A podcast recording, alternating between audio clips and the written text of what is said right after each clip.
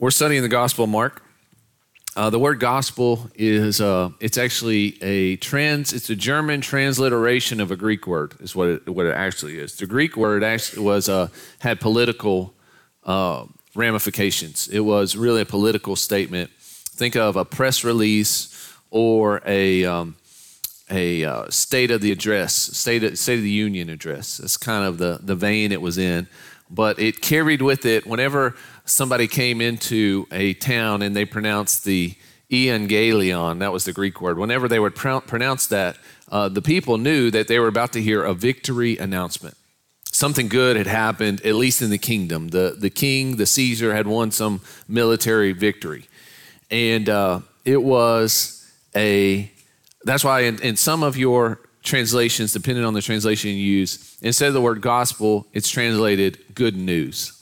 And so Mark writes a biography about Jesus, a guy that he knows uh, because of Peter, who walked around with Jesus for three years, and Mark and Peter are buddies.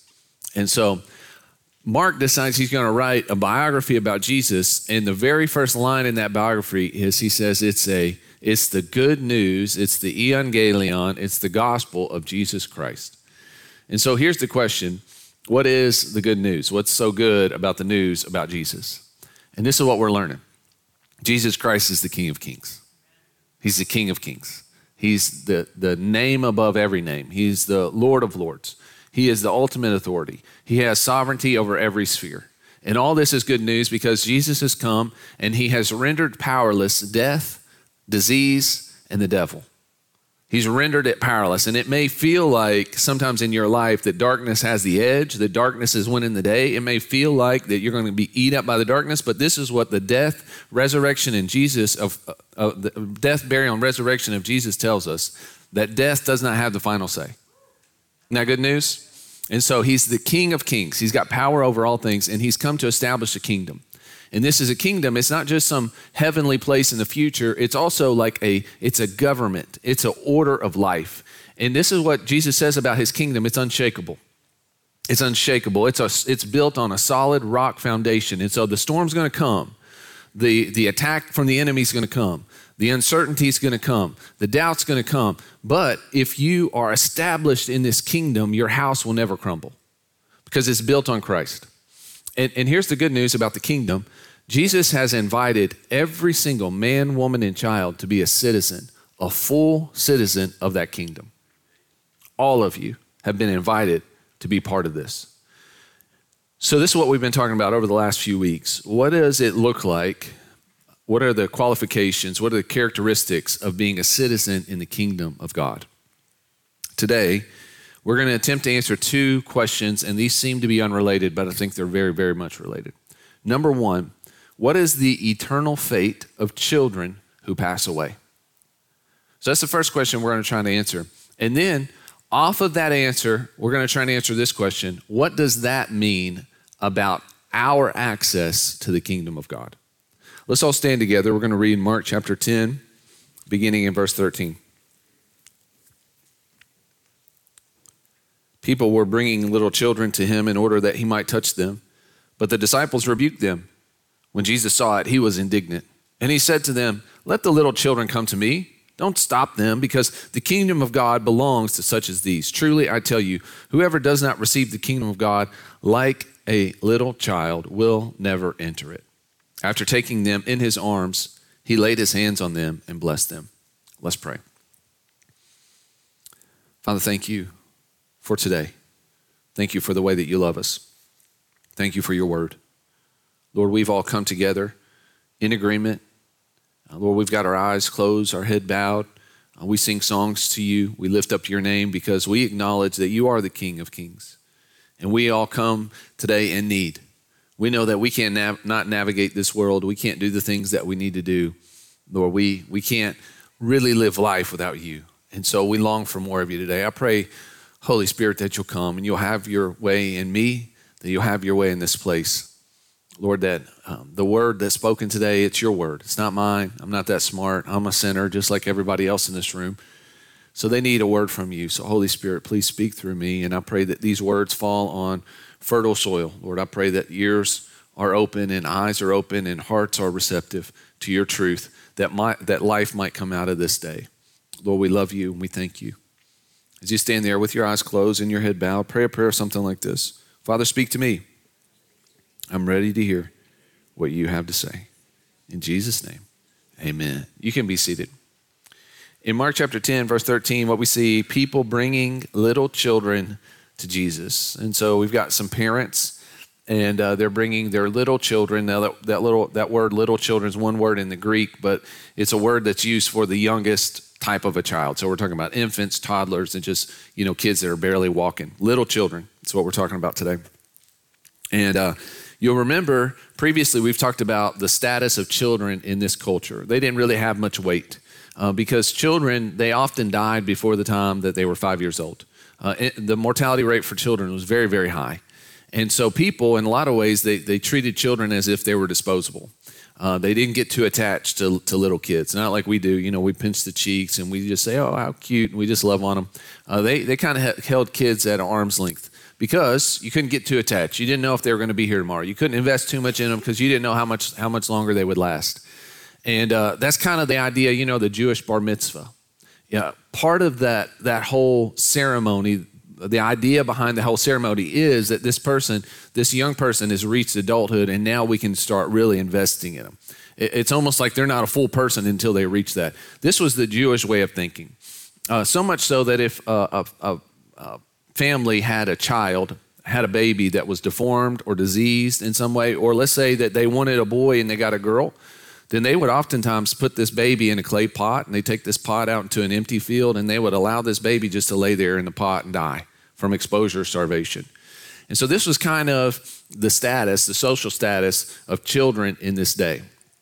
And so what we see, we see these parents and they've got these little babies and they're bringing these babies to Jesus and they want Jesus to touch the babies because they see, they don't understand the full picture yet, but they see there's power in this man. And just being in proximity of this man, having this man place his hands on a child, there's a blessing there. And so maybe if, if Jesus, this, this man who's a special man, he's unlike anything we've ever seen before, if he can put his hands on these babies, then maybe these babies will, will last to adulthood. Maybe it'll give them a better chance to survive. And so that's what we see. They're bringing the babies to Jesus, they're asking for a blessing, and they're desperate for a touch from Jesus. They're desperate. I wish that we saw a little more desperation in parents today that they might, their kids might have a touch from Jesus, don't you? I wish we, because I see parents are desperate for a lot of things for their kids. And it makes sense, I get it. Parents are desperate for their kids to make the sports team, or they're desperate for their kids to get good grades and get a good ACT score so they can get scholarships and they can go to college, or they're desperate for their kids. Some, some, some parents are desperate for their kids to be popular because they weren't popular in high school and they'd love for their daughter to be the homecoming queen. They'd love for their, uh, their son to be the star you know, quarterback. So they're desperate for their kids to be popular. I see a whole lot of desperation in parents for the things of this world. I don't see as many parents desperate for their kids to have a life changing encounter with Jesus. And so the, the kids, they'll get the sports lessons and they'll get the tutoring and they'll get the fancy dress or the nice shoes so that they can get on the team or so that they can get the scholarship or so that they can be the homecoming king. They'll get all those things, but I don't see parents getting their kids to church as often as they should. I don't see parents getting the Bible off the shelf and opening with their family and reading it together as a family. I don't see parents getting on their knees as much as they should and praying for their kids that their kids might have an encounter with Jesus Christ that'll change their life. Parents, it's our job to be desperate for our kids to meet Jesus. It's our job. As Bible believing, Jesus loving parents, it's our job to do whatever we can to continually and constantly put our kids in proximity to where Jesus may be, that Jesus might reach out his hand and put a touch from his eternal loving hands on those kids and that their world will be forever changed. These parents are desperate for a touch from Jesus because it's life or death. You know, they, they can't go to urgent care. They don't have a Clark Regional. They don't have any of that. They don't have Tylenol that they go to Walmart, Walmart and buy. They don't understand, you know, disease and germs and all that stuff. And so they come to Jesus because This, this is their best shot of making sure that their baby can survive to, child, to, to adulthood. How much more should we be desperate that our kids have an encounter with Jesus? Because this isn't just life or death, this is eternal life or death. It's important. It's more important than their education, it's more important than their sports team, it's more important than their social life. It's their eternal life. So these parents are desperate. And what we see are the disciples rebuking the parents and running the kids off. Because in their mind, you know, their culture has taught them you can't invest too much in these little kids. They might not be here tomorrow. And Jesus is a very important person. He's got a whole lot to do. And so Jesus doesn't really have time to mess around with these kids. And so they run them off. Look what Jesus does, verse 14. When Jesus saw it, he saw the parents walking away with their kids. The parents have their, their head hanging low. They're upset. They're sad. Jesus sees it, and he was indignant and said to them, Let the little children come to me. Don't stop them because the kingdom of God belongs to such as these. Jesus was indignant, not at the parents with the rowdy kids. He wasn't upset with them. Jesus was indignant at the disciples for running off the kids and the parents. I heard of a church recently, and they published an event for their, they put together an event for their church. And the event was a, a church wide event. Everybody was invited except for kids under 12. They said no kids under 12. Everybody else can come, but no kids under 12. They said, you know, the kids are too loud and they're always running around acting crazy. And so the adults, you know, they can't really talk. And, you know, one of these little kids is going to knock over one of these elderly people and really hurt them. And so we just don't want kids at this event. Friends, if, if you don't let kids be kids at church, then you won't have any kids at church. If you don't, if you don't let kids be kids at church, then you won't have any kids at church. Jesus says, Let the little children come to me. Don't hinder them, don't hold them back. Jesus loves the babies and he wants the babies to be in his presence. And here in this church, because we're trying to be not Jeff's church, not Gerald's church, not Dave's church, we're trying to be Christ's church, and we're going to do things Jesus' way. If Jesus says we want the babies in his presence, then guess what? Our church is going to love seeing babies. And we're going to love seeing kids, even when they're rowdy, even when they're running around, even when they're climbing up the walls. We love seeing the kids here. We love seeing the babies here. Parents, if you got a baby and your baby gets fussy, you got three options. The nursery is right back here. It's got a screen on it. You can watch the service. The four years right out there. You can take your baby out there. You can walk around. Or guess what? You can sit right where you're at. And if your baby fusses a little bit and cries a little bit and coos a little bit and farts a little bit, that happens. We're okay with it. We're okay with babies passing a little gas. Adults, we might have a little bit more of a problem with that. We love the babies. Jesus loved the babies. Jesus doesn't get upset with the parents of a baby that needs attention. Jesus gets upset with the person that's sitting in the row in front of the baby. When the baby starts making noise, that person turns around and gives the parents a stink eye. Parents, have you ever had that encounter before? That's who Jesus is upset with. Jesus don't, say, don't, don't hinder my babies from coming to me. Don't hinder them. Don't make the parents feel bad for bringing their kids to church. Don't do that. That's what Jesus gets upset with. Jesus says, don't stop them, don't hinder them. Why? Because the kingdom of God belongs to such as these. That's what Jesus says. The kingdom belongs to the babies. The babies belong in the kingdom. Now let's unpack what that means for a second. What does it mean for the kingdom to belong to the babies? That statement, along with Jesus' next statement, seems to suggest that these babies, these little children, are held in a special state of grace, such that if the kingdom were to manifest in that moment, these babies would be included in the kingdom. Let me say it another way children who die go to heaven. Children who die go to heaven. Let me give you a little bit of evidence biblically for that. You remember this story of King David. He was doing what he ought not be doing. The men were out fighting a war. David stayed home. And uh, he got bored. And he was on the rooftop there at his palace, and he looked across the way and he saw a woman bathing on the roof, which was normal. That was normal in that culture. But he sees this woman, she's beautiful. He says, I want that woman. So he sends his servants to go get this woman. Her name's Bathsheba. Bathsheba comes into his chambers. He sleeps with her and she gets pregnant. Well, Bathsheba's married, and this is going to be like a scandal, you know, all over uh, National Enquirer. Uh, Twitter is going to be all over it. He's going to get canceled. So he's got to do something about it. And so he has Bathsheba's husband has him killed. She, he arranges for his murder. And so he kills Uriah, Bathsheba's husband, and Bathsheba gives birth to David's son. Now, this baby is born with an illness. And so David is very concerned about this baby, and he goes into his room, he shuts the door, and he cries, and he weeps, and he fasts, and he prays for days and days and days. Lord, please spare this baby. Please spare my son. I know that this baby is here under nefarious circumstances. I understand that I sin in having this baby. I know that this was a bad situation, but please spare this baby. And days and days go by, and the baby passes away. Well, the servants, they were scared to tell David. They said, it, it, it, when David finds out he's been so upset about this baby, he's been so concerned that this baby was going to die, who knows what he'll do when he finds out that this baby has died? So eventually, somebody finally works up the courage. They go and they talk to David and they say, I'm sorry, but your, your son has died. Well, immediately, David gets up from his posture of prayer. He wipes the tears off his face. He showers. He gets he gets a bath and he starts to eat his food. And the servants are perplexed by this. So why the sudden change? You went from like just on the ner- er, the verge of a nervous breakdown, and now you seem fine. What what makes the change? Look at what David says. 2 Samuel chapter 12 verse 22. He answered, "While the baby was alive, I fasted and wept because I thought, who knows? The Lord may be gracious to me and let him live."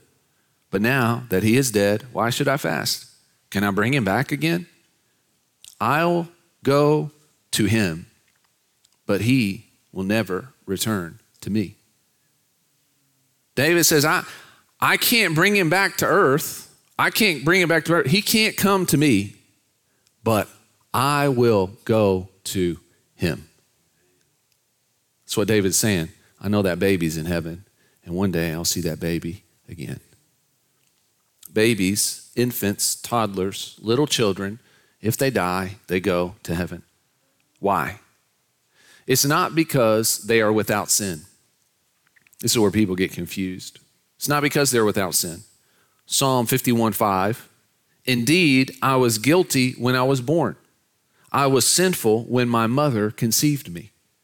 Because of Adam, the Bible says that if you're born in the flesh, then you are a flesh.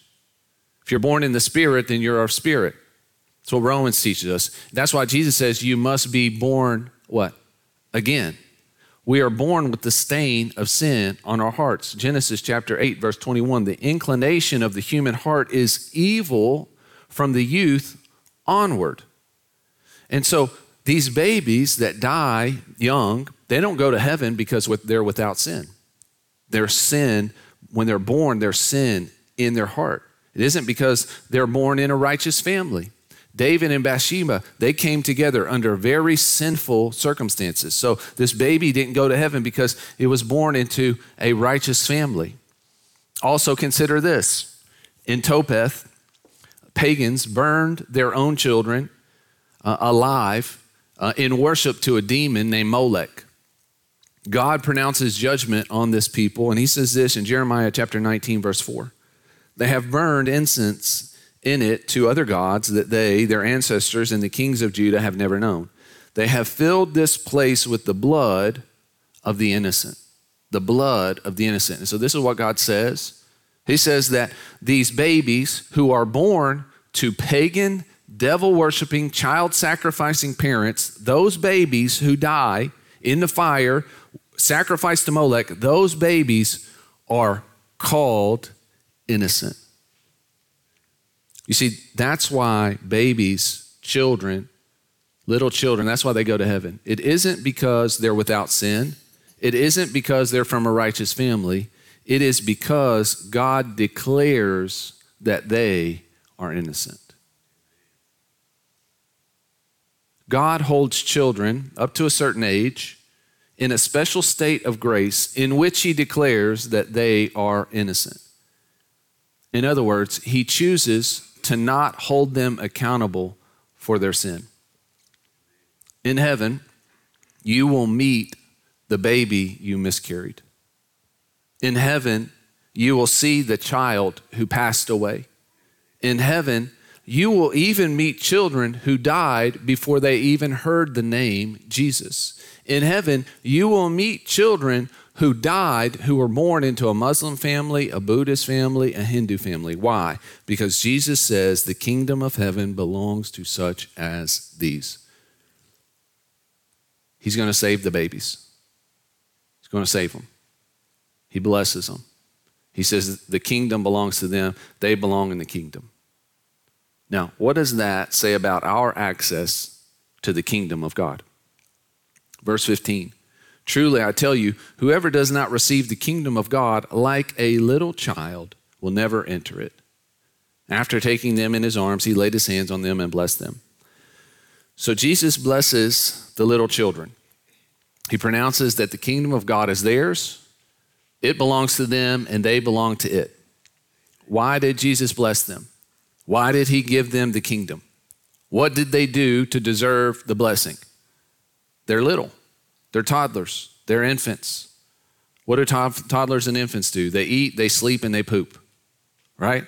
They don't, there's nothing to offer, right? They can't deserve this kingdom. Maybe it's because they're, uh, their family, they were born into this great family, right? Their daddy's a preacher, they're, they're, or a banker, or somebody special or important. So, uh, as a legacy blessing, God invites them. Jesus blesses them. As a legacy blessing, Jesus says, The kingdom is yours. But what does Jesus say? He says that the kingdom belongs to such as these. And so, in other words, he's, he's making a classification of people. And he's saying the people that fall in this group, these little children, all of them, all toddlers, all infants, all children throughout all the world, they belong to the kingdom. The kingdom belongs to them.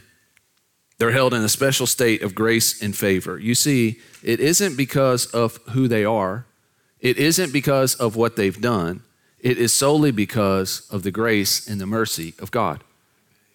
Do you know that God receives you in the same exact way? Your access to the Father your acceptance into the kingdom, your ability to be blessed by God is not based on who you are. It's not based on that. It's not based on what family that you are born into, whether positively or negatively. Many people, they think, well, I'm saved because my grandma was saved. I'm connected with Jesus because my grandma went to church every Sunday. Doesn't work like that, folks. My granny prayed and prayed for me, but I wasn't saved until I surrendered my life to Jesus Christ. Many people, they grew up and they said, Well, my daddy was a drug dealer. My mama was an alcoholic. They split up. They got divorced. They abused me. And so this is my lineage. And so this is who I am. No, no, no, no, no. It doesn't matter who you are. It doesn't matter what family you came from. It doesn't matter what you've done. It doesn't matter what you've done. People, they come to me and I'll evangelize to them and I'll say, you know, you, you can receive Jesus and you'll be forgiven of your sins and the kingdom will be yours and it'll belong to you and you'll belong to it. And they'll say, no, no, no, that's for somebody else. Not a, not a person like me because you don't know, Pastor, you don't know what I've done. And this is what I tell them. I say, I, I don't know what you've done, but I do know this. I read of some characters in the Bible. I know exactly what they did. I read about this guy named David who was on the rooftop and he saw this woman he thought was hot and he said, Hey, servants, go get her. And then they dragged her to his bedchamber. Some people say he raped her and she got pregnant and then he killed her husband. Have you ever stepped that low? Have you ever went to those steps? You ever killed a man so you could sleep with his wife? You ever done that? No, I haven't done that. Okay, well, you know what God said about David? That's a man after my own heart. It's not about what you've done. Your salvation, your acceptance, your uh, ability to be blessed, your access to the kingdom of God is based solely upon the grace, the mercy, the love, the nature of God, our perfect heavenly Father. We are saved by grace through faith in Christ alone. Doesn't matter who you are. Doesn't matter what you've done. Doesn't matter where you come from. It doesn't matter what they say or think about you. It doesn't matter what you say or think about yourself. There is a place for you in the kingdom of God. There's just one condition. People want to talk about the unconditional love of God. His forgiveness is, is unconditional with this caveat you must come to Jesus. What does Jesus say? I am the way, the truth, and the life. No one comes to the Father except by me. The Bible says there is no other name under heaven by which men can be saved. There is no other option. But everyone who calls on the name of the Lord, there's no condition there. There's no qualification there. Everyone. You know what everyone means in the Greek? Guess what? Everyone. It means even you. Everyone who calls on the name of the Lord will be saved. You will be saved. And so this is what we do. It's what Jesus has called us to do. Come to him as a little child. What's that look like? Well, little children, they have a will that is submitted. Like, I'm talking about little children. I've got some kids that are a little bit bigger, and their will is less submitted. Seems like the older they get, the, isn't that true, parents? The, the older they get, the less their will is submitted. But when they're little bitty, like I got kids, and I'll say, well, we're going, we're going to go to, um, where's, oh, Lowe's. That's the place they hate the most. I'll pick them up from dance lesson and they're like, Daddy, where are we going? I'm like, we're going to Lowe's. Oh, no, please, not Lowe's. I hate Lowe's. And so they'll fight me for like 10 minutes on Lowe's. Now, here in a few months, about nine months, we're going to have a little baby in a, uh, you know, uh, what the baby carrier, what they call it, car seat, you know, with the handle. I'm getting old, okay. So, and I'm going to say to the baby, I'm going to say, baby, we're going to go to Lowe's. And you know what that baby's going to do? Sit there. I'm not going to have a fight with that baby. Why? Why? Because the baby doesn't have a strong will. It's got a submitted will. The baby just goes wherever the parents take it. Submitted will. Submitted will. Independent. Babies are dependent, aren't they? Babies are dependent because, you know, when, when my kids get hungry, uh, especially my, my six year old, she doesn't go to the freezer and pull out a frozen pizza and then start the oven up. She doesn't do that. She comes and finds me or her mom. Most time her mom, sometimes me. And they'll definitely get frozen pizza if they come to me, but they can't. That's how babies are. You know, a little baby is just going to cry for mama. That's the only way a little baby's going to eat, right? Dependent. We live in a culture that tells us to what? Be independent. Isn't that what our culture keeps telling us all the time? You got to be strong. You got to do it yourself. Pick yourself up by your bootstraps, so on and so forth. Put one foot in front of the other. And this is what the Bible keeps telling me. That's good. Personal responsibility is good. Bible preaches that. But this is what we forget. The Bible is calling us to be dependent on God. Be dependent on God. We, too, we get too dependent. Now, let me ask you a question. Have you ever seen a baby change its own diaper? If you ever see a baby change its own diaper, you need to tell that parent, potty train that child, right? It is past time. Babies don't change their own diaper, but this is what we try and do because we're so, we're so independent. We have problems in our life, we've got sin in our life. We got struggles in our life. You know what we try and do? We try and change our own diaper. God step back. You know, I got this. I got this. I'm gonna clean myself up. I'm gonna I'm gonna fix this situation. You know what we need to do, folks? We need to get on our knees.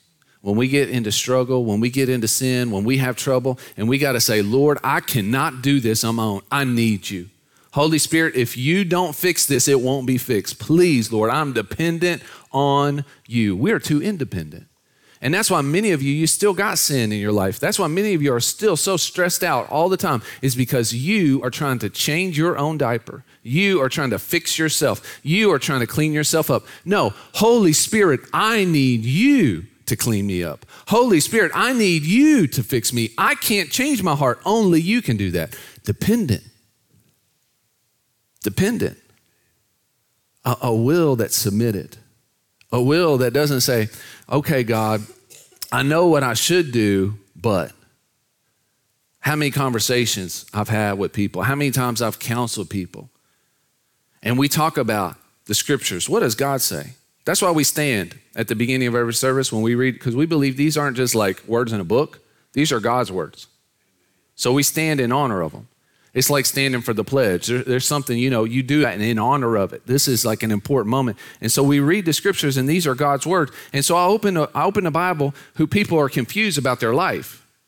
And they're about to make a bad decision. They're about to make a sinful decision. I'm like, well, what does the Bible say? And they say, Jeff, I know.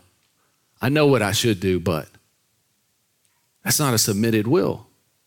That's not a submitted will. That's not a will that's dependent on God. That's not a will that trusts God. You see, we've got to have a will that's submitted. We got to be dependent and we got to trust God. We got to trust God. Uh, sometimes, like you, some of you, you got babies, and I try and hold your babies because I like holding babies for a few minutes until they start getting squirmy and cry on me. And so I'll reach out for your baby sometimes, and this is what babies do they lean away from me and they lean into mom, which makes sense because I'm kind of weird looking. I get it.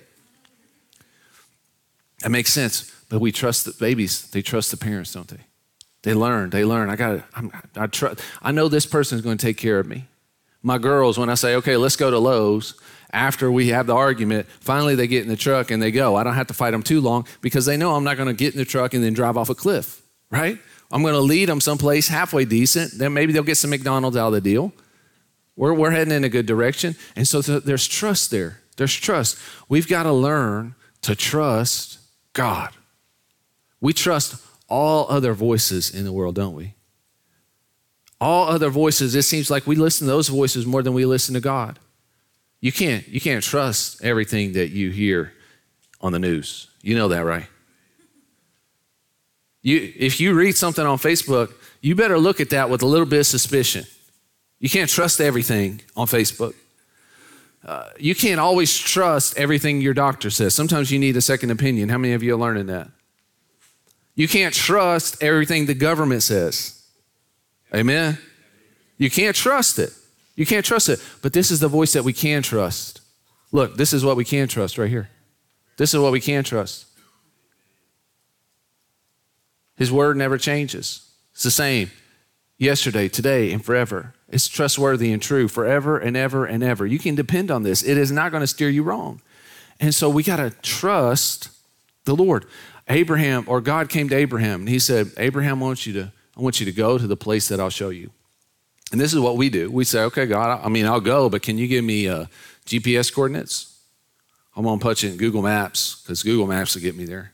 Can we also have a timeline? Because that'd be good too. And then could you give me like a budget of like the resources. I just want it all spelled out before we, we start on the journey. And Abraham didn't do that. Abraham got all of his people together, he got all his supplies together. He said, okay, let's go. He had no final destination. It was told to him by God. He just stepped out in faith. Look at what Romans chapter 4 says about Abraham. It's not on the screen. This is why you should bring your Bibles to church.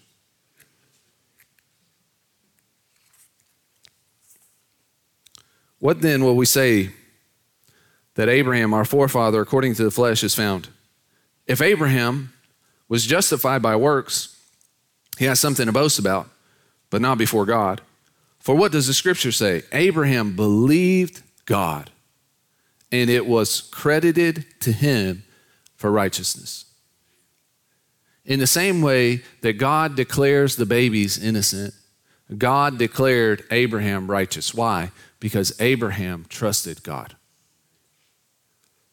Now, this is, this is how Christians, this is how they think about faith. And this is the wrong way to think about faith.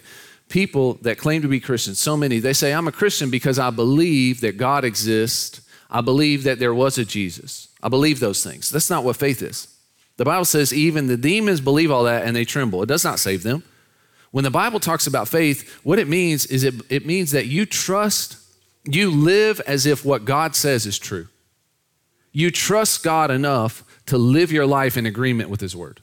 That's what faith is. It's that you believe God, where He says, Go to the place that I'll show you. And say, Okay, God, I don't need GPS coordinates. I don't need a timeline. I don't need a budget. I'll just go. You're sitting in a chair right now. When you got in here, you looked at that chair, you said, I wonder if that's going to hold me. You know, I put on some baby weight, so I'm not sure. Sympathy baby weight, that's what I've done. But then, but that wasn't faith. When you looked at the chair and you said, Yeah, it'll hold me, that wasn't faith yet. It's not faith until you actually put the weight of your, of your body into that chair.